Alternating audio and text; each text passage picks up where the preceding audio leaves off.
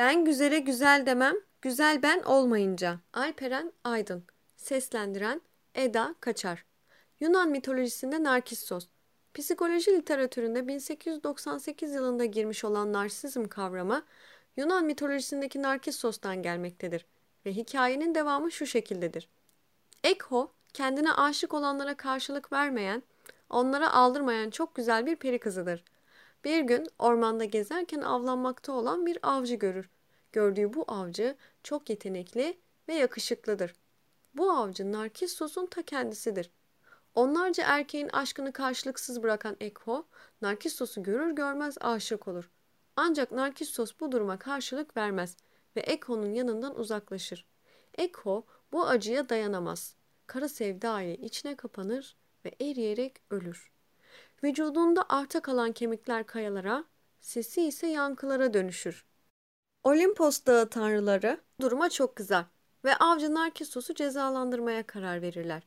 Bir gün yine avlanan Narkissos bir hayvanın izini sürerken bitkin ve yorgun düşmüş, susamıştır. Nehir kenarına su içmek için giden avcı, su içmek için eğildiğinde kendi vücudunun ve yüzünün yansımasını suda görür. Bu zamana kadar kendi güzelliğini fark etmemiş olan Narkissos, güzelliği karşısında büyülenir ve yerinden hareket edemeyecek derecede kendine aşık olur. O ana dek kimseyi sevmemiş olan Narkissos, kendisine sırılsıklam aşık olmuştur. Kendini, kendi yansımasına bakmaktan alıkoyamayan Narkissos, ne su içebilir ne yemek yiyebilir durumdadır. Kendini izlerken günden güne erimeye başlar ve öldükten sonra vücudu nergis çiçeklerine dönüşür. Narsizm kavramı, psikoanalitik ve psikoseksüel gelişim kuramlarının da öncüsü olan, günümüzde çoğu insanca tanınan ve kuramlarının hala ders niteliğinde kullanıldığı nörolog Sigmund Freud tarafından ortaya atılmıştır ve Freud tarafından dış dünyadan soyutlanan libidonun egoya yönelmesi olarak tanımlanmıştır. Biraz daha terimsel dilden çıkıp halk ağzıyla tanımlamak gerekirse, kişinin kendisine taparcasına aşık olması, kendini her şeyin üstünde tutması olarak tanımlanması mümkündür. Freud, narsist bireylerin libidosunun egolarında toplandığı, daha sonrasında nesnelere yönlendirilip tekrar egolarına döndüğünü belirtmiştir. Dış dünyayla kendi arasındaki ayrımı yapamayan bebekler gibi narsistler içinde kendisinden başka bir şeyin önemi yoktur. Her şey kendileriyle ilgilidir. Narsist bireyler hep ben diyen, kendisinden başka hiçbir şey ve hiç kimseyi önemsememekle beraber hayatını sürdürmeye çalışan bireylerdir. Hayatını sürdürmeye çalışıyorlar ibaresini kullanmama dikkat çekmek istiyorum. Çünkü narsist bireyler hayattan pek zevk almazlar. Sürekli bir açlık içerisindedirler ve doyumsuzluklarıyla ön plana çıkarlar.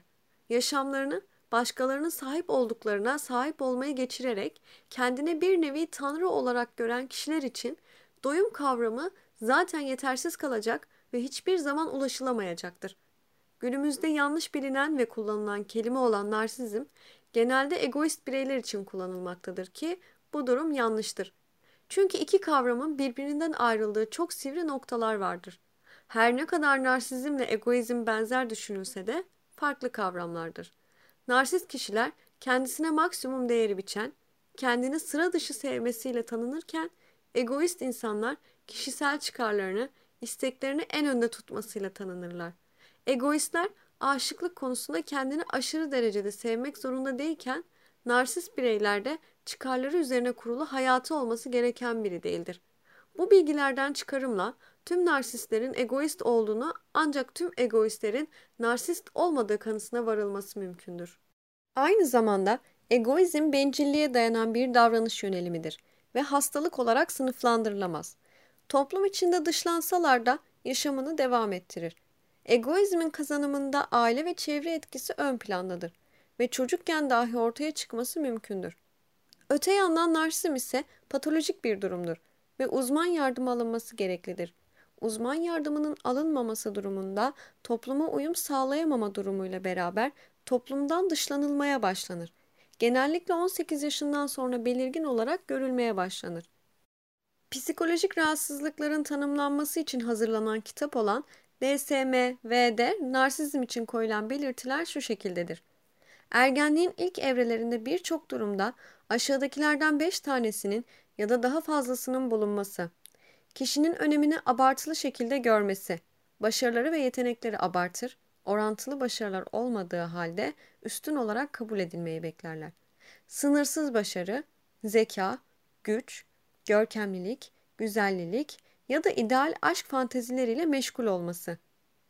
Kendisinin eşsiz ve benzersiz olduğuna ve ancak başka özel veya yüksek statüdeki insanlar tarafından benimsenmesi veya bunlarla özdeşleştirilmesi gerektiğine dair düşünce, aşırı derecede hayran olunma ihtiyacı, yoğun bir hak etme duygusu, uygun olmayan ve yüksek beklentilere sahip olma ayrıcalığı olduğunu düşünür.